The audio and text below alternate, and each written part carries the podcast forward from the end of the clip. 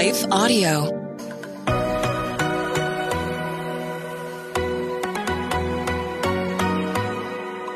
Do you sometimes doubt if you're truly hearing God's voice or if it's really your own? Or have you been in a season where it feels like He's completely silent? Have you been praying for a way to learn how to hear His voice more clearly? Hey, friends, I'm Rachel, host of the Hearing Jesus podcast. If you are ready to grow in your faith and to confidently step into your identity in Christ, then join me as we dig deep into God's Word so you can learn to live out your faith in your everyday life.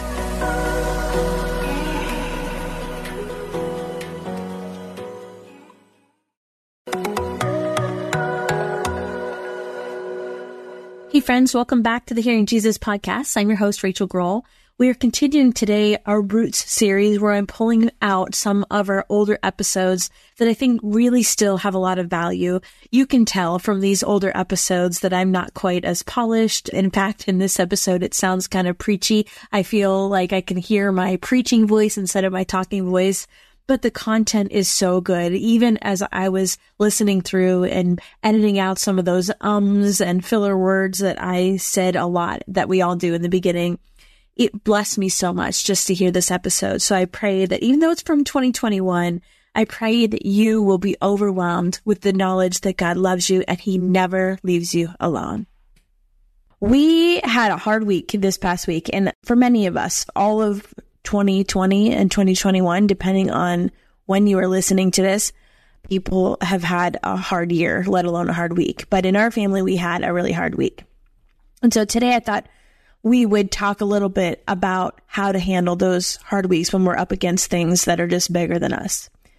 For us, for it's actually been a hard week or two. And I don't know if you've ever felt like this, but we felt like specifically me, I felt like I was circling the same mountain and just ending up in the same exact place that I started.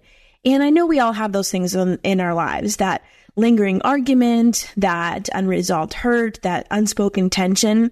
And for me, those moments are so frustrating by nature, I'm a doer. I want to do something about the things in life that aren't right. So in ministry or in parenting or just in life in general, this has generally served me well most of the time. But sometimes even I can't plow through that mountain. And so as I was facing one of those mountains this past week, I decided to take a new tactic. So instead of using the usual tools of these just pleading prayers and nights spent worrying, I decided to fast and pray. And I, I, I want to elaborate a little bit. For me, I remember even just a season when, when my kids were young and they were going away to the beach with somebody and it was going to be a fantastic vacation. They had been looking forward to it. They knew how to swim. All, all the, there was really no rational reason. But I, for whatever reason, the week that they were gone, kept praying, God, please protect my babies. Please protect my babies. I had myself so convinced that this, you know, a shark was going to eat them or a wave was going to take them out to sea. And finally, I feel like God just got upset with me and was like, enough. They're my babies first. And I was, I was kind of like, oh, and that, that, but that pressure, that pleading prayer, it doesn't actually produce anything concrete other than for me worry or fear and it kind of reinforces the thing that I'm so concerned about. And so I didn't want to handle it that way this time. And then the other option, or I guess it's not even option because it's kind of natural, is just not being able to sleep and staying up at night just worrying or even if I'm reading scripture, I might look for specific Bible verses that have to do with that specific thing. And I may or may not be happy with what that cherry picked verse has to say. And I just decided like that's the tactics that I have used in the past when I'm circling this same mountain. And I decided to do something different. So fasting and praying, I don't know if you guys have done much of that. I, I typically have done fasting as a rule, like in January when everybody else is doing their New Year's resolutions, I will do a fast for a week and just pray for what God would have me to study and learn and focus on for the year. Or if we are, we know we're headed into a hard season, a busy season, or something that's going to be challenging, we will take, as a couple, my husband and I will take some time to fast and pray. But I have not really done it when it comes to like the area of breakthrough.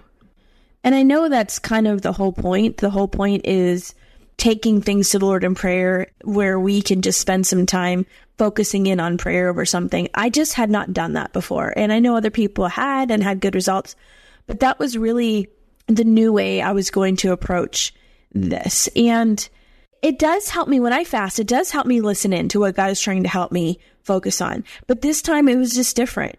And as I started, I didn't really feel like fasting, but I just knew that maybe God was calling me to obedience with that.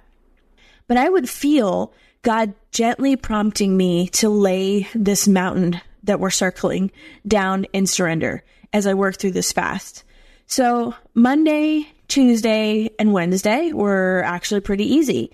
I studied, I prayed, I read the word, I listened. But by Thursday, not so much. By Thursday, I was frustrated with the fact that I had not yet had the breakthrough that I was hoping and praying for. Like, isn't this why we're doing what we're doing? I, I'm, I'm, you know, we have that instant brain where we're used to things quickly happening. And I, I wasn't seeing that in my timing, what I thought should be happening. So I was frustrated. I was more frustrated even than I had been on Monday, to be perfectly honest. And praying through this, God really started to remind me of something powerful.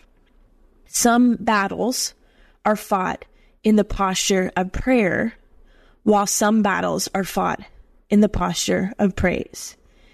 And again, this was something new for me. And, and when the Lord reminded me and, and put that on my heart, I thought, man, God, I need you to show me what you're talking about because I, I, I don't really know how to do this. And almost immediately, I was reminded of the story from Second Chronicles chapter 20 when King Jehoshaphat was getting ready to fight the Moabites. And I don't know if that's how you say it, Moabites and the Ammonites. Anyway, those guys. They were basically enemies of God's people. So King Jehoshaphat called God's people together to fast and to pray and to ask for God's help this was very much the same place I was finding myself, just facing an enemy that was bigger than myself, the bigger than my situation. And like many of us, it wasn't that the king didn't fear the battle he was facing.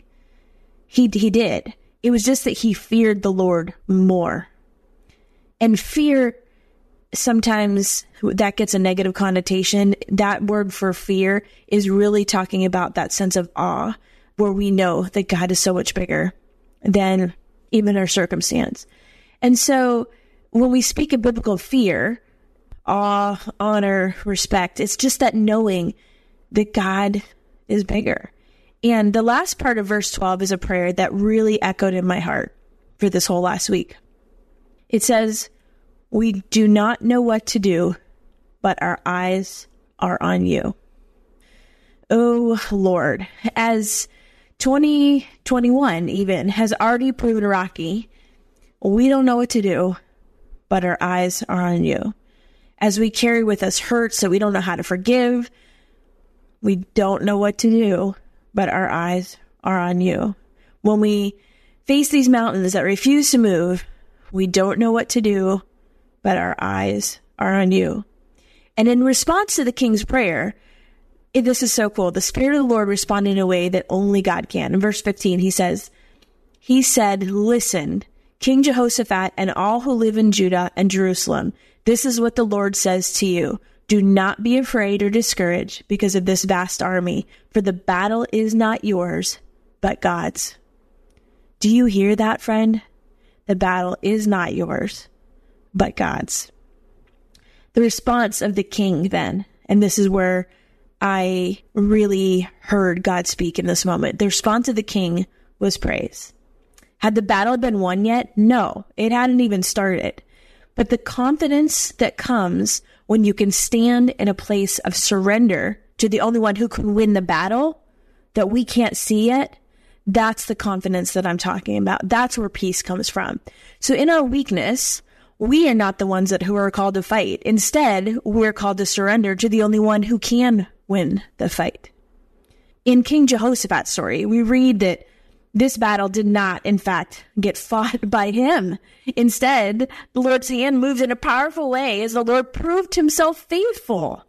again, God is so faithful. And so as I meditated on this, that was so closely aligned to everything I was already feeling. And I just heard God whisper some powerful words in my own heart. The God of Moses, the God of Daniel, the God of King Jehoshaphat. He's the God of Rachel. And guess what? That means he's the God of you too, friend. I want you to rest in that knowledge that you are incredibly loved by the one who fights our battles. I want to read that verse to you again. Second Chronicles 20, verse 15. Listen, King Jehoshaphat and all who live in Judah and Jerusalem, this is what the Lord says to you. Do not be afraid or discouraged because of this vast army, for the battle is not yours, but God's. So for us, this week, we were waiting on news. And so all of that happened Thursday. And I spent some time in praise and worship and just on my knees in surrender. And so we're waiting on this news we have been fasting and praying over in a place of surrender and peace. So fast forward a couple days and I'm now walking in more confidence than I had previously. And I knew that on a conscious level. I knew that in my spirit. I did have peace, but I still was waffling between this place of peace and panic. So some moments I was desperate and on my knees and doing those pleading prayers that I had promised not to do this time. And then some moments I was fully confident in God and and his hand being in the situation. So I was going back and forth. And I think sometimes we do that. That's our flesh and our spirit warring. We can have complete peace and confidence in our spirit, and then our flesh kind of just takes over. And man, are we, we back to that to that place of desperation? I think that's all the more evidence of why we need a savior, really.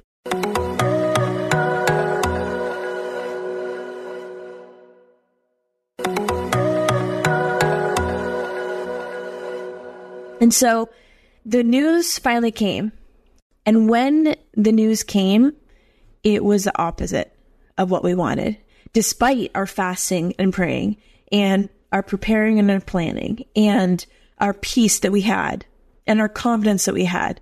We were met with really what felt like the devastation of what we were praying against.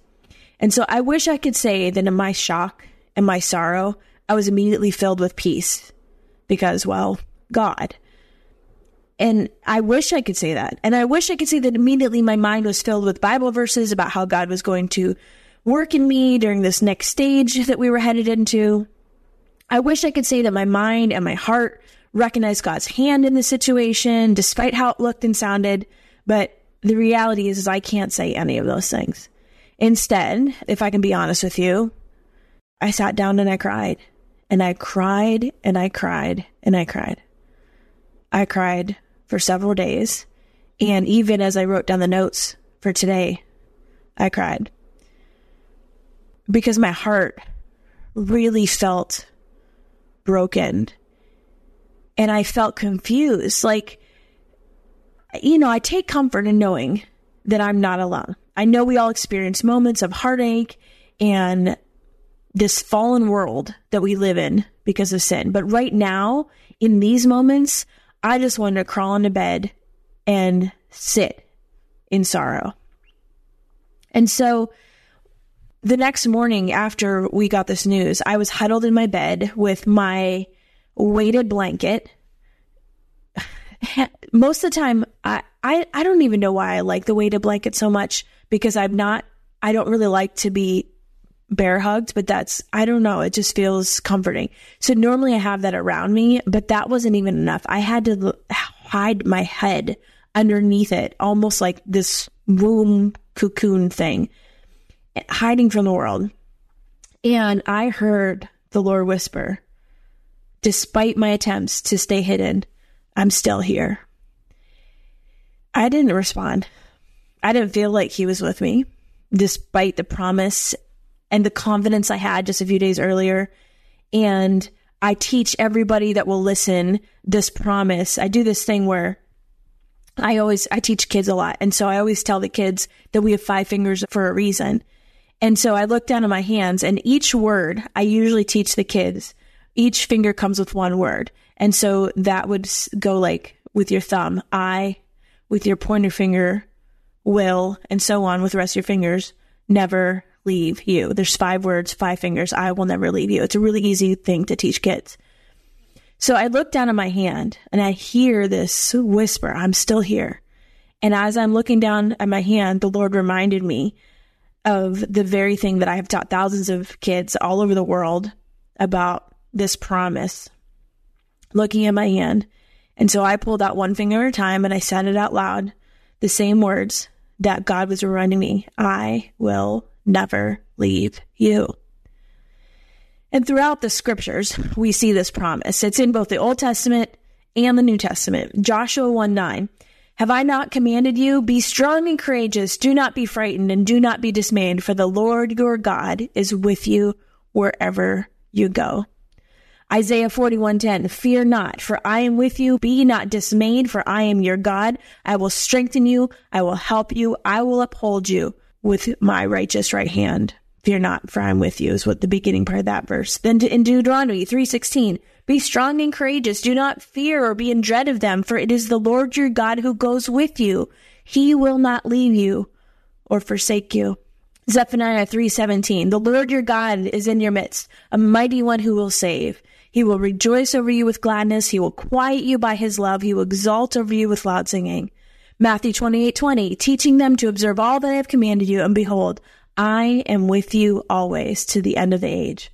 Romans 8, 38, 39, for I am sure that neither death nor life, nor angels, nor rulers, nor things present, nor things to come, nor powers, nor height, nor depth, nor anything else in all creation will be able to separate us from the love of God in Christ Jesus our Lord. I could go on and on. All of these verses that we've used to teach all sorts of kids all over the world about how God will never leave us. But in that moment, I didn't feel any of them. I felt alone. I felt sad. I felt confused. But there's something that comes in addition to our feeling. It's a knowing. In our sorrow, we cannot rely on what we feel. We must rely on what we know. And we know that God's word is true. We know this is true. So, in these moments, when I think about how God parted the water for Moses, I also recognize that he filled the seas for Noah. And that doesn't mean that God wasn't with Noah. In fact, the opposite was true. God sustained and protected Noah while the world around him fell apart. It's perspective. So today, I'm choosing to look for peace that comes from knowing God is with me during the storm, that his protection and provision are enough, that even if I don't feel it, I know it. And that, that's enough to get us through today. Dear friend, I don't know what you're facing, but my hunch is that you're facing something. Very few of us have gotten through 2021 unscathed. And I know that the promise of 2021 was better than the promise of, or, or, or the reality of 2020, but we're a couple months in now and there's still just chaos. It might not feel like he's with us, but it has to be about what we know. And we know God's word is true. We know when we don't know what to do, our eyes are on you. Friend, I want to pray for you. I want you to know that I'm here for you. There is in the show notes a link to my website so you can reach out for prayer. But regardless, I'm praying for you. I know that we are all kind of walking in just heaviness of this season. And while we're starting to see things open up and this enticement and this excitement, there's just also sometimes the reality of things don't go our way, the way that we have confidence they will, or the way that we have peace about it, despite our fasting and praying or pleading. But what we know is that God will never leave us. So this week, if you're feeling separated, I want you to look down at your hand. I want you to look at your hand and see your five fingers and remember the things that we teach the kids. We have one finger to remind us of each word. I will never leave you. Friend, that is a promise. That is a promise from God. I want to pray for you. And I appreciate having the privilege of being able to pray for you. Dear God, I just want to lift up my listener today. God, I thank you for the promise that we see in your word over and over and over again. I will never leave you, despite the way it feels, despite what our circumstances say, despite the sorrow we may feel over circumstances. We know that your word is true and your word says that you will never leave us. So Lord, I pray for my listener, even right now, that they would sense your spirit, that your presence would be tangible and real and present in such a powerful way that they would sense you even more than they ever have before, God. That it wouldn't just be a fleeting moment, but they would feel you starting to draw you closer to themselves. God, I pray for hearts to be open, for eyes to be open, and for this season of brokenness to be the very thing that allows your light in. God, I thank you that you can work in amazing, miraculous ways, in ways that we can't even anticipate. I thank you that you are a God that walks alongside of us, that stays with us in our sorrow. God, I thank you and I praise you in all things. Amen. I want to take just a second to thank the team at Life Audio for their partnership with us on the podcast. If you go to lifeaudio.com, you will find dozens of other faith centered podcasts in their network. They've got shows about prayer, Bible study, parenting, and more. Hey, friends, if this podcast helped encourage, empower, or equip you in your walk with God, I would love it if you would head over to Apple Podcasts and leave me a review. That's the number one way you can support my show. You can also join our free Facebook community or Instagram page where I share inspirational tips, bonus content, resources, and prayer throughout the week. Hey, I want you to know I'm praying for you. Know that you are so loved. Keep going.